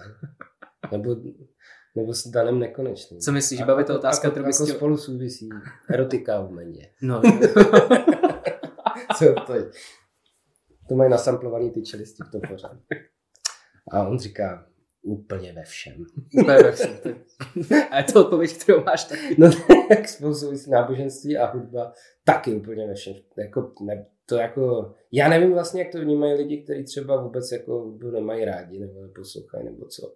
Ale mně to prostě, mně to přijde, že ta muzika tam jako, jako každý světový náboženství to má. Je to nejdrobnější. Má prostě hudbu v tom. Hmm. Má hudbu v té praxi, ale má i nějakou jakoby vnitřní hudbu těch věcí, toho uspořádání, toho prožívání a tak dále. A některé věci podle mě, nějaký náboženské skutečnosti nejdou jinak skoro než skrz hudbu zprostředkovávat. No jako duchovní hudba třeba jako ta stará je úplně nabušená nějakýma typama zážitků, který ty autoři, o kterých už dneska nic třeba nevíme ani, tak eh, nevěděl lepší způsob, jak o tom podat nějakou jako zprávu, než tě do toho zážitku zatáhnout skrz ty tóny. No. To mi přijde hodně lákavý. A i na té primitivní úrovni, eh, za kterou můžeme považovat populární hudbu, tak eh, a nějaký její deriváty, které se třeba hrajou v těch jako zborech s kytarou a s basou a s bicím, nebo tak nějak, jak to bylo u nás třeba, tak i na téhle úrovni se něco jakoby může zásadního odehrávat. Jako. Já, jako, mě baví hudba i z hlediska toho, že se snažím psát písničky, to znamená psát příběhy a psát k ním nějakou jakoby, melodii. Jo. To mě baví, to je jako super, ale pak ještě existuje nějaká rovina toho vyjádření, která je vlastně úplně mimo tohle, kde se nic konkrétního osobního nevypráví, ale eh, ta hudba je jakoby samotná je plavidlo pro něco. Hmm. A to, to jakoby i na té jako jednoduché rovině, to jsou, kdyby to někde jakoby rozmontoval, to, co třeba v tu neděli jako hrajeme a učil se snažíme jako stišit k modlitbě, tak jsou to furt nějak jako folkový akordy. Ale všichni, jakoby, co tam jsme, tak cítíme, že vlastně o tohle nejde.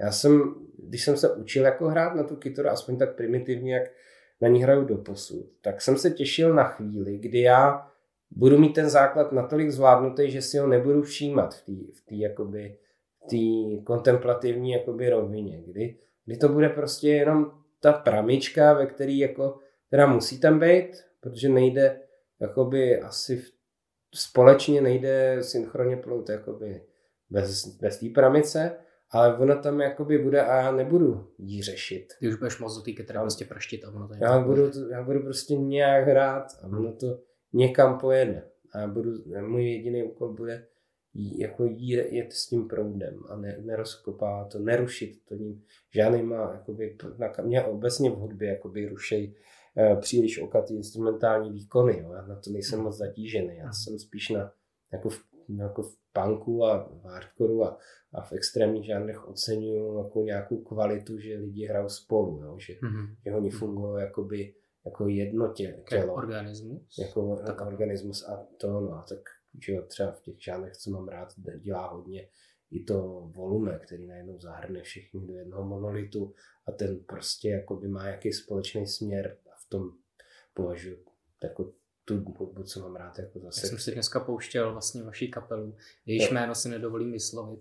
Jo, Safinat Panech, on to, si to nikdo nepozná. Já jsem se nejdřív myslel, to je anglicky, ale tam je starogramštinou, tak...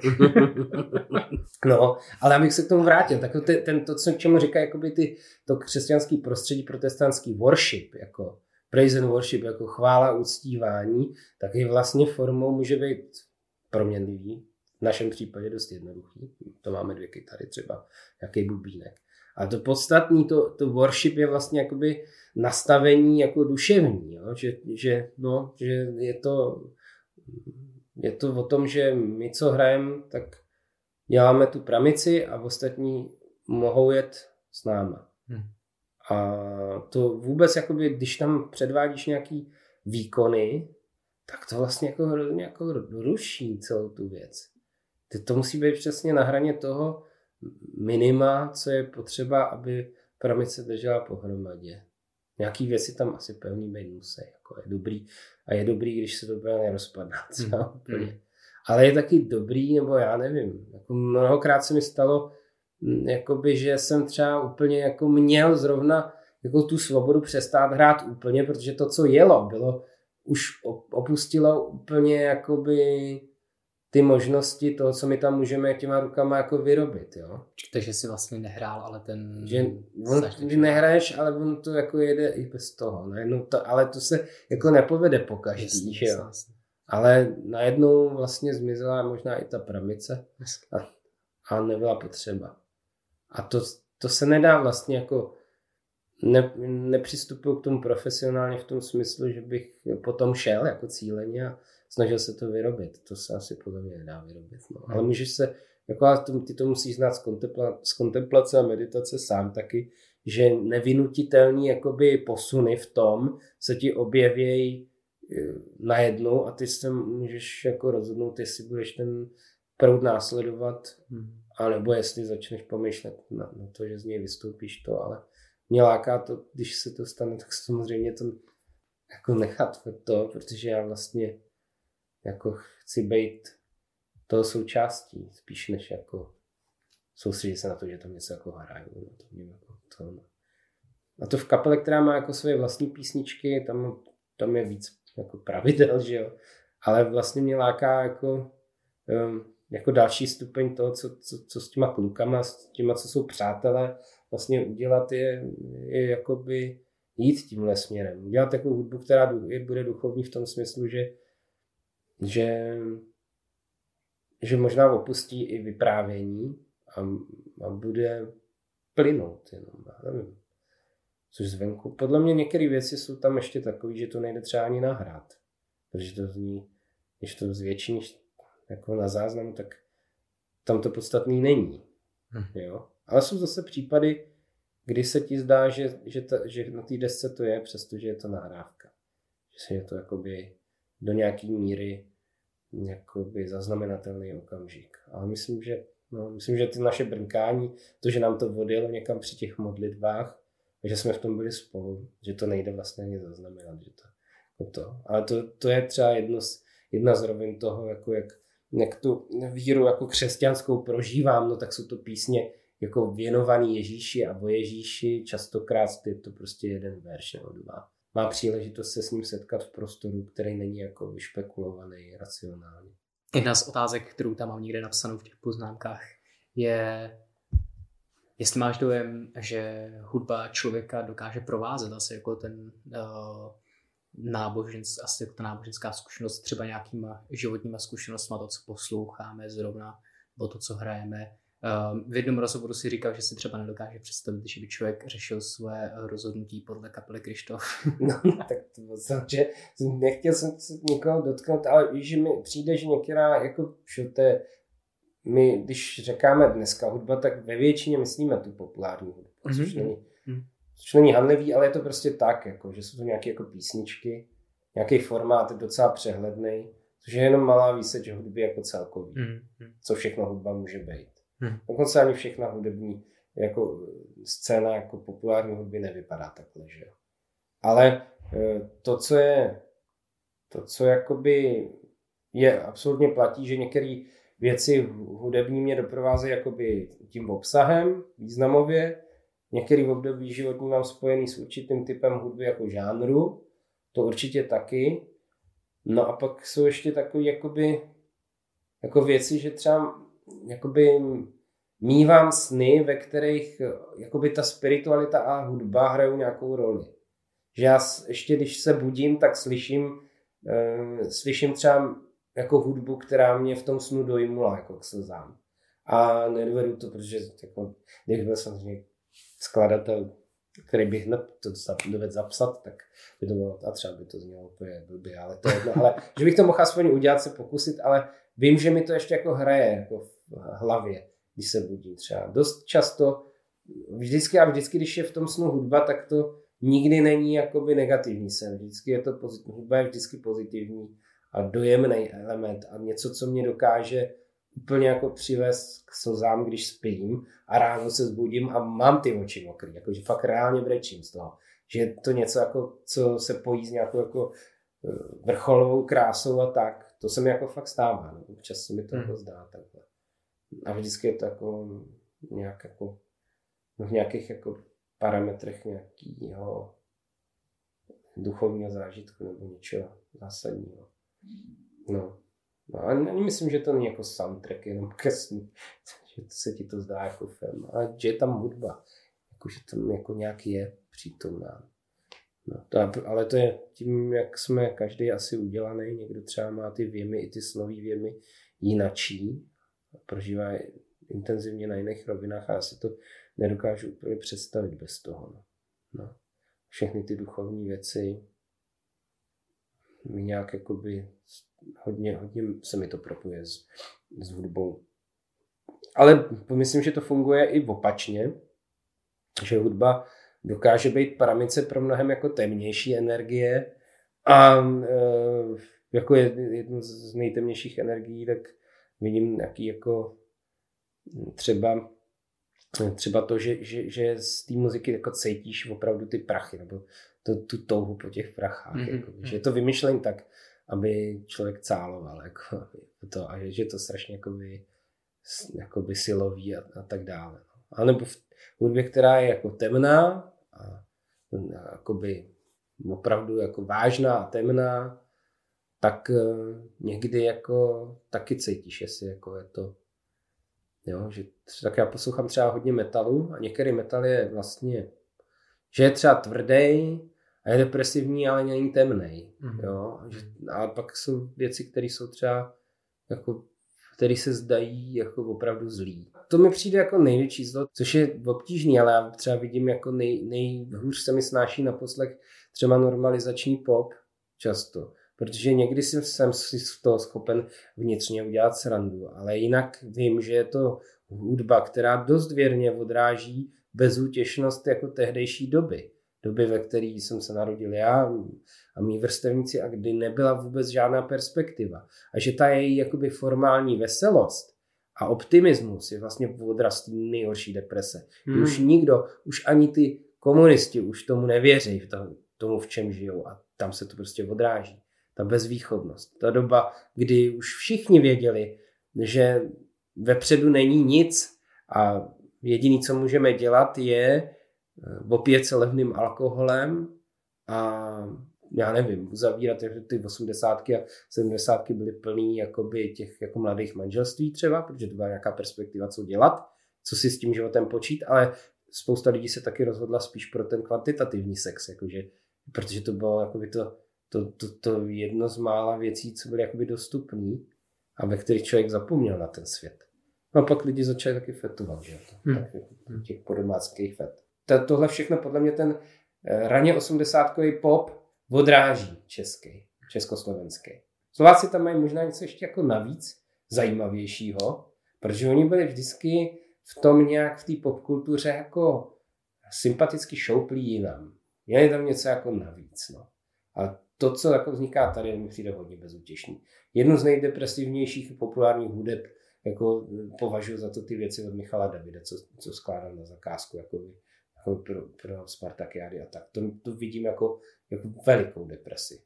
Ten, ten prostě ten, ten optimismus těch sestav prostě dětí a mládeže na, na té Spartakiádě. To mi přijde fakt strašný. To nějaký plastici s tím svým skřípáním prostě brutálním prostě z hrádečku, to jsou proti tomu strašně jako optimistická nadějná hudba. To, tohle to mi přijde fakt jako temnota strašná. No a vlastně všechen ten pop jako spotřební přijde temný. To je ohromně zajímavý pohled vlastně tak jako prohodit. To je... No, no, no, protože tak si všimni, jak vypadá ta um, hudba, která je mimochodem třeba v Severní Koreji přítomná všude. Aha, Nemůžeš před ním uniknout, je, je furt. Aha. Je furt a všude a je optimistická. Aha. To jsou jakoby durový melodie, všechno je hrozně optimistické, nebo možná, že to není dur, protože to jsou nějaké jejich stupnice, ale je to veselá, optimistická, orchestrálně jásavá hudba. A přesně odráží to, co, co ta Severní Korea je. Zmar, je to. depresi, jako nulovou perspektivu a mhm. tak dále. To je strašné. To je hrozný. To je nic jiného. Tak no a to, že jo, tak vlastně, takový Michal David je tohleto jako v menším, že jo. Tyhle ty jeho věci. Zvlášť ještě, když víš, že je to geniální jazzman nebo slušný jazzman a on se teďka jakoby, a on udělá tohle, jakoby. Hmm. Hudbu pro šelmu, takzvaně. No, to mi přijde. To nějaký black metal se může jít klouzat jako s tím letím. Takže nedosáhne nikdy takových výsledků. Takových ten. Jako aspoň na mě to takhle, na mě to jako působí. Ale tím, jako samozřejmě i v tom black metal jsou ty možnosti, že jako fakt narazíš na něco, kdy, ale to je vlastně jako, když jsou to jakoby autentický jako, mm, jako třeba mají nějaký jako náboženský tíhnutí, řekněme, temným směrem, tak je to vlastně podobný jako ta bohoslužebná hudba, jako akorát je to obráceně, no, tak je to prostě, ta, tak spousta z nich, jako, dneska už to není vlastně vyřešený nějak jako, že existuje něco jako satanismus, to nikoho nezajímá, ani v tom black metalu, jako spíš všichni jsou paganisti, anebo takový ty jako paganisti a tak. A některý jakoby spíš to jako filozofie, než jako víru. A to je dost jakoby znát. Vzdívání satana už nikdo skoro pořádně neprovozuje ani v tom black metalu, protože na nikomu nepřijde jako zajímavý nějak. Jo. A prostě vlastně ani nejde říct, jak se to má správně dělat. Takže jako to. Ale, ne, ale neříkám, že tam třeba autentický pokusy o to nejsou. Jako udělat něco fakt jako zlýho. Ale ne, nejzlejší mi ještě třeba přijde krom Michala Davida, což byl vznikl takový jsem rád, že tě přivedl vlastně k optimismu, protože se ty rozesl. nejzlejší mi přijde, vznik asi před pěti lety takový příspěvek dokonce na rádiu Wave, který jakoby dával, byla to anketa, dávali lidem poslouchat hudbu masových vrahů. Písničky od jako masových vrahů. Třeba Manson byl dost slušný jakoby, že e, skladatel jakoby písniček. On fakt jako byl talent obrovský. Ale není jediný a tak pouštěl jako lidem tohleto um, to se, co si o tom jako myslí a tak dále. A to si myslím, že ta písnička jako od Mansona třeba, která třeba na YouTube ji najdeš, tam pár těch jeho věcí najdeš, hezká, o lásce, že v tom kontextu najednou jako jo, že, že najednou to tam cítíš. Že to nebo, nebo od Jima Jonesa, že jo, co, jako, že vedoucí té sekty, která se za sebe vraždila potom v té střední Americe. Že vlastně ten člověk prožívá nějaký bypass. Nebo... No, že tam jako přece, no tam byla ta spekulativní otázka té ankety, jestli tam něco z toho vlastně ty cítit nebo ne. Mm-hmm. Jestli je možný, jestli se potiskl ten autor do toho tak, že Takže ty, ty, ty písničky od uh, vrahů byly eventuálně jako nějaký veselý hlavně. No byl taky no, takový prostě to, no to třeba od toho Mensna, to je taková šedesátková folková věc, co tam jako pouštěli, jako hez, hezký nápad hudební, takový melodický to. No a pak tam ty ostatní věci vlastně nic tam nebylo jako, jako strašlivýho. Mm-hmm.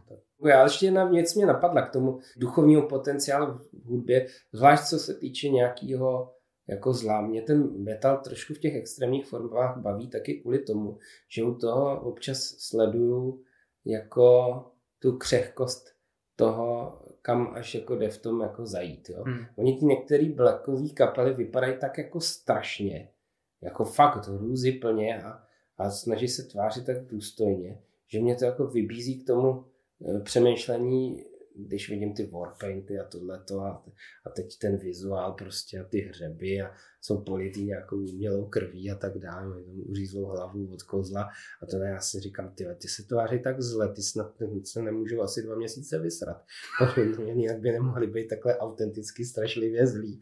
A když si mi tohleto jako dojde, tak vidím, že ty lidské možnosti jakoby jsou vlastně hrozně jako omezený. Jak, jako, že přece každý chodí, každý z těch metalistů, i ten největší zloun, i ten, i ten Varg Vikernes těch burzum chodí na záchod, prostě musí, ne.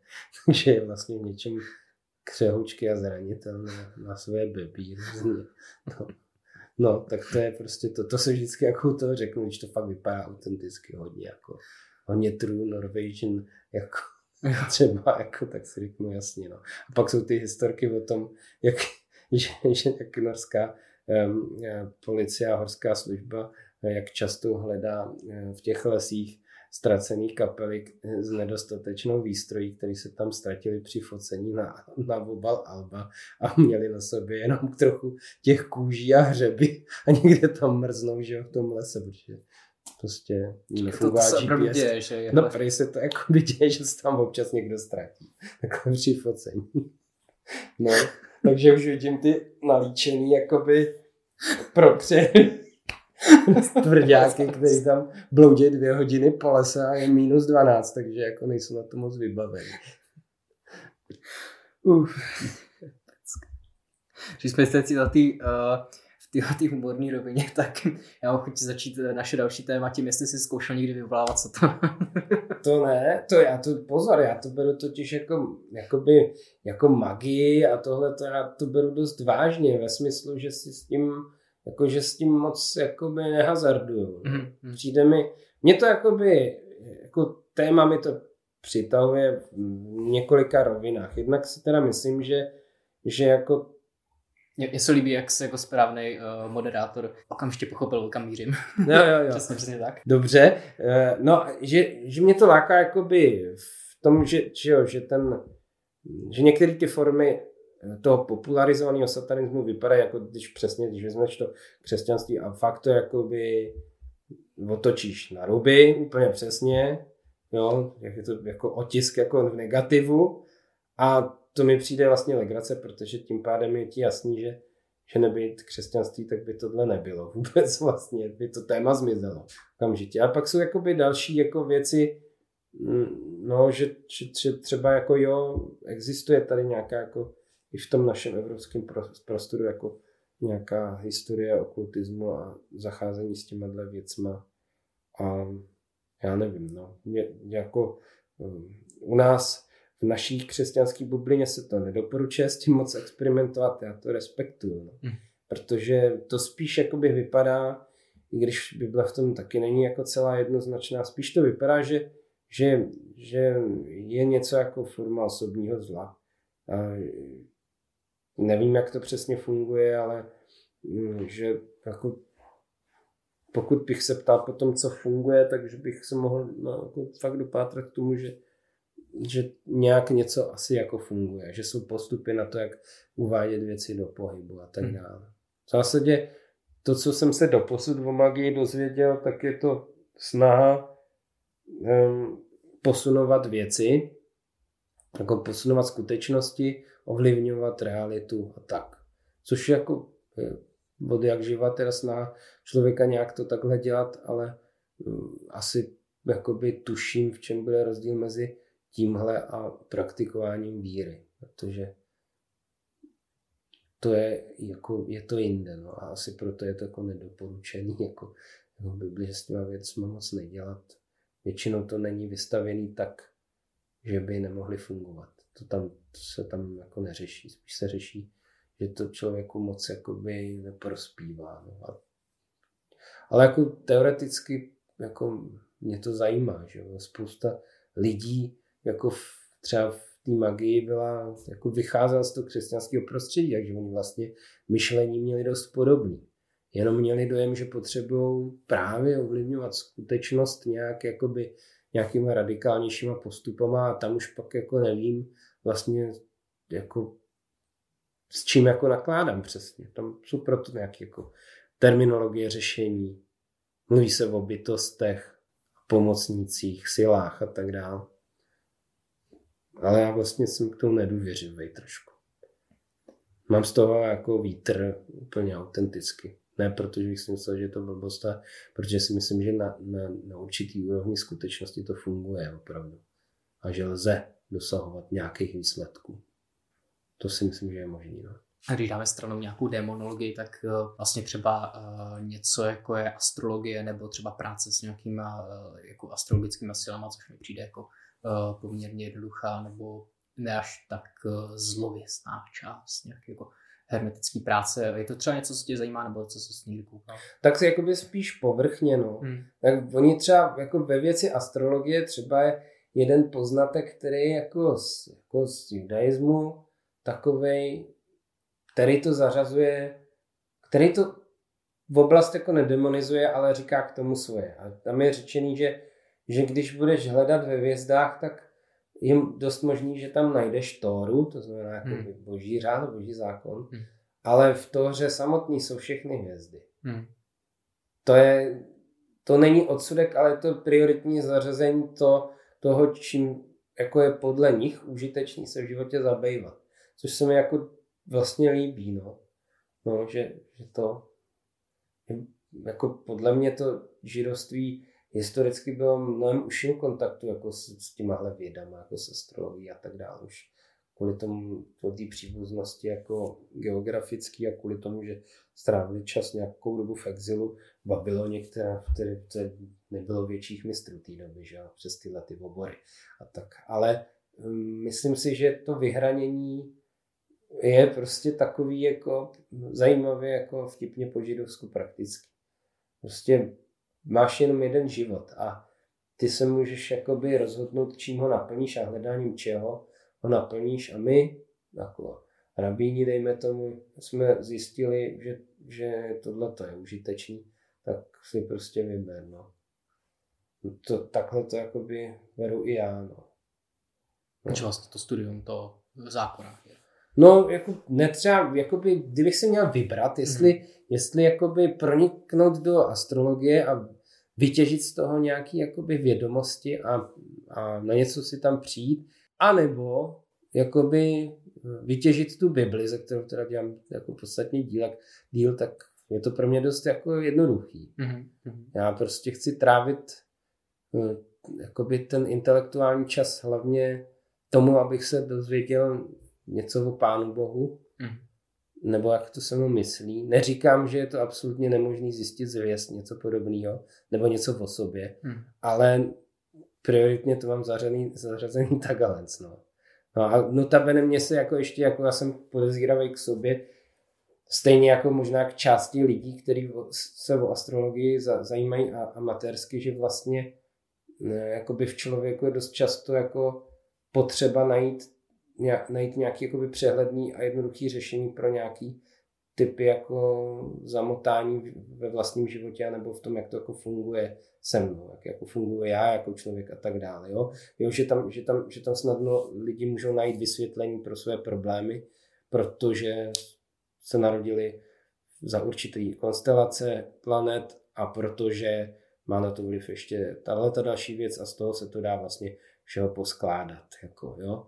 Ale ta Bible spíš mluví lehce, jako ona s tím nepolemizuje přímo, ale mluví o možnostech toho, že, že vlastně, že jo, tady si to vyřešíš jako definitivně a můžeš si to spočíst a je to. Jasně. A je to. A můžeš jako z toho pochopit, jaký jsi nebo proč jsi, nebo dom, vy, vyvést z toho nějakou do, domněnku, ale, ale spíš ta, ta výpověď biblická o člověku je taková, nic není uzavřený, nic není jakoby daný, protože pán Bůh je dynamický a, a on s tebou jakoby jedná on tě a, a ta jeho jakoby základní věc je, že se prostě věci budou dít a že bude pohyb.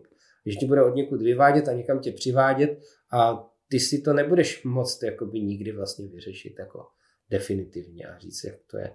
Protože ty máš být jakoby v tom procesu. A je důležitý tam být. Mám pocit, že ta astrologie amatérská, mm. v případě, a zvlášť ta lidová, že to jako možná typicky český lidová, prostě vede k tomu, že, že se řekne, a já jsem prostě beran. Jo. No a co teďka s tím naděláš? No to jsem prostě já, čus. Prostě já jsem teda ve své rodině způsobil to, to, to a tyhle ty katastrofy, ale jsem beran, no tak co mi to, můžete mi to vyčítat a tak. A bude to tak na furt, protože přece se svým zrozením už nic neudělám, já jsem se prostě narodil takhle a můj táta má ještě tuhle konstelaci a máma tuhle, tak co byste chtěli, takhle je to daný. A, a jakoby, že a ten, ten biblický jako směr mluvení o člověku je jinačí prostě. Já jsem si tě vybral, to znamená pohyb, jako vydělení od někuď, kde jsi myslel, že zarosteš. Já jsem tě přivedl sem a odvedl jsem tě od tam, Já jsem ti ukázal tohle a ty jsi viděl tohle a tohle. To je prostě furt nějaký jakoby jakoby pohyb a nějaká nová zkušenost a nějaký posunutí hmm. a nějaký předefinování toho, co si ty o sobě myslíš a co si s tím pádem myslel po těch věcích božského původu taky, protože eh, si myslel, že to máš vyřešení, ale teď ti tam do toho něco jako vstoupilo novýho. Takže jako nebejt se sebou jako hotovej hnedle, no po, jako asi ty chytřejší astrologové to takhle jako nemají. Jo, nebo že s tím pracují nějak jako jinak. Ale tuším, k čemu by mě to jako svádělo jako k, jako, mě, jako k alibismu, že si řekl, a jo, no tak teď už je to jasný, tak já už takový budu. A mě už je jako 45, já už se asi nezměním. Prostě jsem hovado a prostě je to kvůli tomu, že jsem, eh, já nevím, vodnář teďka, že jo, nebo co. A to toho musíte všichni pochopit prostě. Je to daný. Co jsi zaznamenal? No vodnář, no. no, no, no. Jo, to je jako- vodnářský tón. No jo. Ne, to byl vodnář, to si nepoznal. To byl jasný vodnář, já si nic nenadělám, to byl prostě vodnářský tón. Uf, to je krásný. Já si říkám, jestli máme vůbec možnost to ještě někam jako... Já eh, nevím, no. Asi to nikam se mnou nedotáhne, ale... ne. No, my jsme to asi dotáhli krásně, ale... Jo, tak, jo, tak dobře. No. No, čaj byl každopádně výborný, takže minimálně z tohohle důvodu jsem rád, že, že, jsi přišel. že jsi se mnou trávil ten čas. Já jsem rád, že jsem našel aspoň nějakou kompenzaci za ten čas. tak jo. děkuji moc. Taky děkuji.